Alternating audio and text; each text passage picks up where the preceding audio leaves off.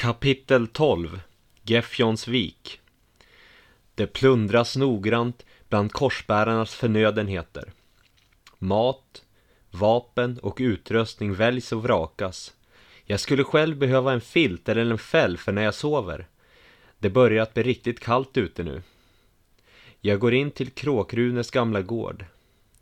Det är här inne som de flesta korsbärarna tycks ha övernattat.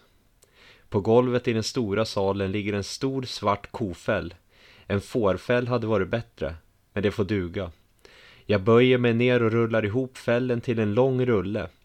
Sedan går jag ut och fäster den över ryggen på min häst. Himlen är gråmulen och luften känns kall och ruggig. Tyke Röd har gått och satt sig vid en av de eldar som brinner på lägergården. Jag går fram till honom. Tyke, berätta om din hemby och hur det gick till när korsbärarna kom dit, säger jag. Gärna det, svarar han glatt efter en stunds betänketid. Min hemby ligger vid kusten. Man känner saltet från havet i luften när man andas. Det är en vacker plats med sina små timmerhus och bryggor. Den största sysselsättningen är förstås fiske. Byn heter Gefjonsvik. Enligt sägen är det jordbruksgudinnan Gefjon som plöjde upp landet och skapade viken för länge sedan. En dag kom två stycken långskepp till byn. Det visade sig vara en handfull hemvändare som är uppväxta i byn. Men som vi inte sett på länge. De hade dock med sig 40-50 stycken i följe. Det visade sig alla vara korsbärare. Fanatiska kristna. En tid av frid, men misstänksamhet löpte förbi. Det började sedan med att vår gode försvann. Sedan brann gudafigurerna och harriet. De få som ifrågasatte händelserna blev dräpta. I skymundan förstås. Det var då Blotragnar red till byn och berättade om motståndet. Och nu sitter jag här, säger han. När kampen är över och Gefjonsvik är återtaget, då ska jag bjuda dig på den godaste fisk som du någonsin har ätit, fortsätter han. Dagen fortlöper och solen går ner. Jag tar ner den hoprullade fällen från min hästs rygg och går in i närmaste lilla träbod. Det visar sig vara en vedbod. När jag stänger dörren bakom mig så blir jag rofylld i hela kroppen. Det var en evighet sedan jag fick vara helt för mig själv. Jag lägger mig på golvet. Det är precis så att jag får plats mellan vedstaplarna och sveper in mig i fällen. Jag vaknar nästa morgon. Solen lyser lite lätt in genom springorna i väggarna. Jag går ut ur boden, och fäster min ihoprullade fäll över hästryggen. Delar av följet har fiskat i sjön under natten så det blir fisk till frukost. Livet i följet är lättsamt mellan striderna. Men jag känner att det är hög tid för mig att börja hjälpa till med mat och annat. Hittills har jag varit lite väl bekväm. Det blir endast en kort frukost innan vi rider iväg. Denna gång österut mot kusten. Vi rider längs ån. Den går hela vägen från bygden till havet. Det tar fem dagar att ta sig fram med häst. Vi är 80 ryttare i följet. Vi rider på dagarna och slår läger på nätterna. Det börjar att regna redan första dagen och det fortsätter fyra dagar och fyra nätter i olika mängd. Det är svårt att sova när marken är kall och blöt. Vilken tur att jag hittade kofällen, tänker jag. På den femte natten upphör regnet och två av våra spejare kommer till lägret. De har varit i Gefjonsvik och spejat på korsbärarna. Jag får veta att Gefjonsvik och havet ligger bara en kort väg bort och att korsbärarna är ungefär 40 stycken. Det har inget läger omringat av pålverk den här gången, utan de har förskanskat sig i några timmerhus som ligger tätt ihop. Blotragnar får en idé. Vi ska attackera deras hus tidigt på morgonen med eld. Vi ska tända eld på husen med facklor och när de flyr ut ur husen obeväpnade ska vi dräpa dem. Det blir nästan ingen sömn alls, bara en kort blund. Jag dricker lite kallt friskt vatten direkt från ån när jag vaknar. Det piggar upp mig. Det regnar i alla fall inte i natt. En handfull män ur följet går runt och väcker de andra. Det är fortfarande mörkt ute. Vi lämnar hästarna på platsen och smyger oss österut. I fjärran kan man höra fiskmåsas gälla skrän och havets lätta brus. Jag har mitt svärd i slidan och min sköld över ryggen. Efter ett tag når vi skogens slut och vi ser en liten by längre fram, precis intill vattnet. Det är ett tjugotal timmerhus. Ett par bryggor som sticker rätt ut i havet som utsträckta tungor och ett par långskepp och småbåtar ligger uppdragna på land. Hela byn verkar öde. Alla sover nog. Vi är knäpptysta och ingen ur följet lämnar det trygga skogsbrynet. Solen reser sig smått ur havet i öster. Spejarna berättar vilka hus som korsbärarna bor i. Det är fem stycken. De har även patruller som går omkring i byn nattetid. Dock så verkar det inte vara någon ute just nu. Blotragnar beordrar att tio stycken facklor ska tändas, två för varje hus. Jag blir tilldelad en fackla, det blir även tykeröd. Alla de tio fackelbärarna blir tillsagda vilka hus de ska tända på. De andra gör sig redo med svärd, sköldar och pilbågar. Jag och de andra fackelbärarna smyger oss ut ur skogsbrynet som ett utspritt fackeltåg. Allting är tyst. Det enda man kan höra är fiskmåsars skränande. En svagt susande vind och vågornas kluckande. Efter ett antal ljudlösa steg kommer jag och Tykeröd fram till det hus som vi ska tända på. Jag håller facklans eld mot timmerstocken vid husgrunden. På husets baksida. Jag blickar ut över de andra som gör precis samma sak. Tiden går och ingenting händer. Träet är nog för vått efter den senaste tidens regn. Inifrån huset hör jag ett ljud. Det låter som om någon går omkring där inne. Jag och Tykeröd tittar ängsligt på varandra. Dörren till huset öppnas. Det ljudet går inte att ta fel på.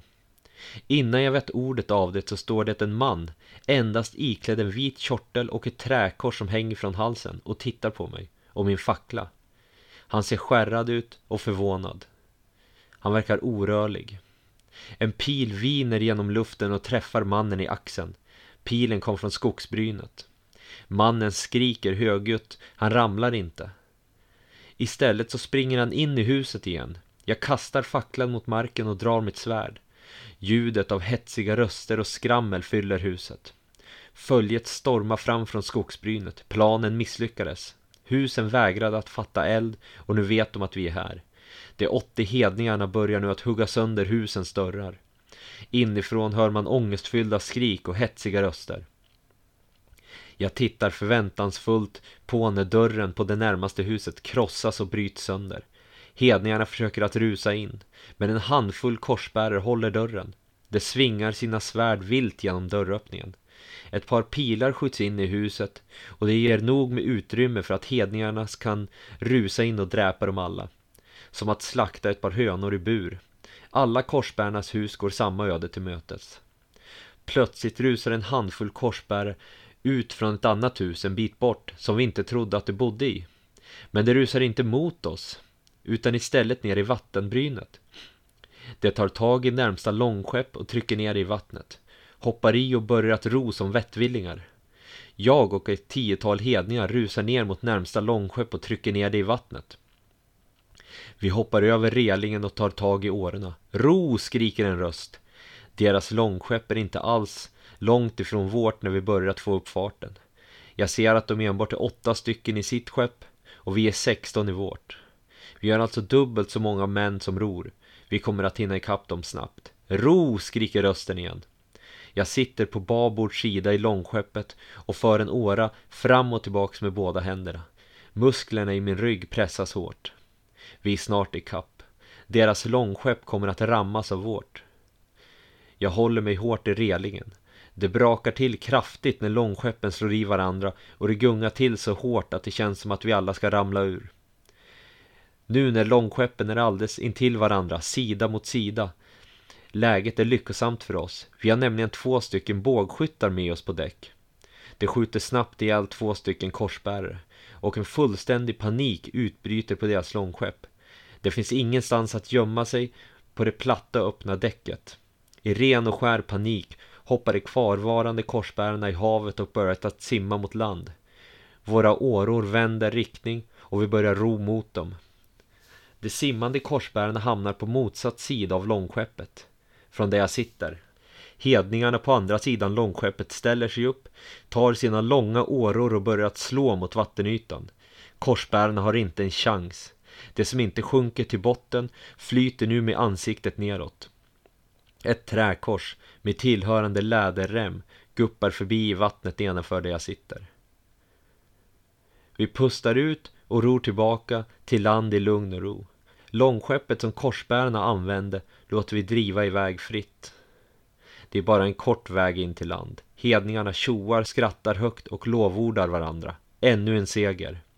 Byns hedniska befolkning har vaknat och kommit ut för att se vad som försiggår. Det är helt klart upprymda av nyheten. Det visar otrolig tacksamhet och hyllar oss. Tyke Röd står och kramas och pratar med två äldre personer. Det måste vara hans föräldrar. Kvinnan har illrött hår och mannen har illrött skägg, precis som Tyke Röd. En bris av lycka och glädje blåser genom byn. Gefjonsvik har återfått sin frihet. Dagen gryr. Sex stycken hedniska kämpar stupade när vi stormade husen. Fyra stycken män och två stycken kvinnor. Vi staplar de dräpta i två stycken högar. En för korsbärarna och en för hedningarna.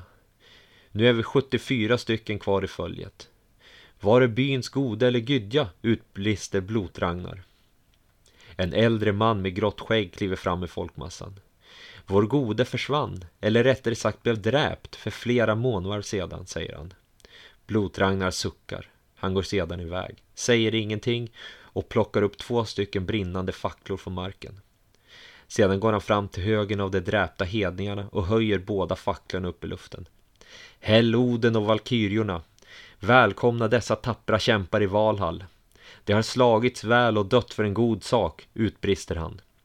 Han stoppar sedan ner båda de brinnande facklorna i högen. De fortfarande varma kropparnas kläder fattar snabbt eld.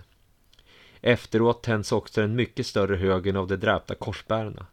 Dock så sägs inga vackra ord när den tänds. Lukten av bränt kött är stark, men den försvinner snabbt i vinden. Tack för det ni gjort här idag, utbrister den äldre mannen med grått skägg. Han som förklarade för Blotragnar var goden tagit vägen.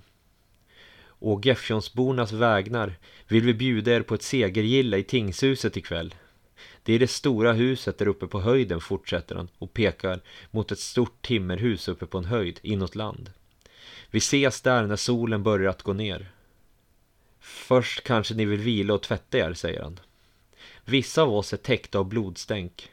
Vi beger oss tillbaka till skogen, där vi slog läger för natten och där våra hästar står. Det är fortfarande morgon och jag är trött så jag beslutar mig för att sova.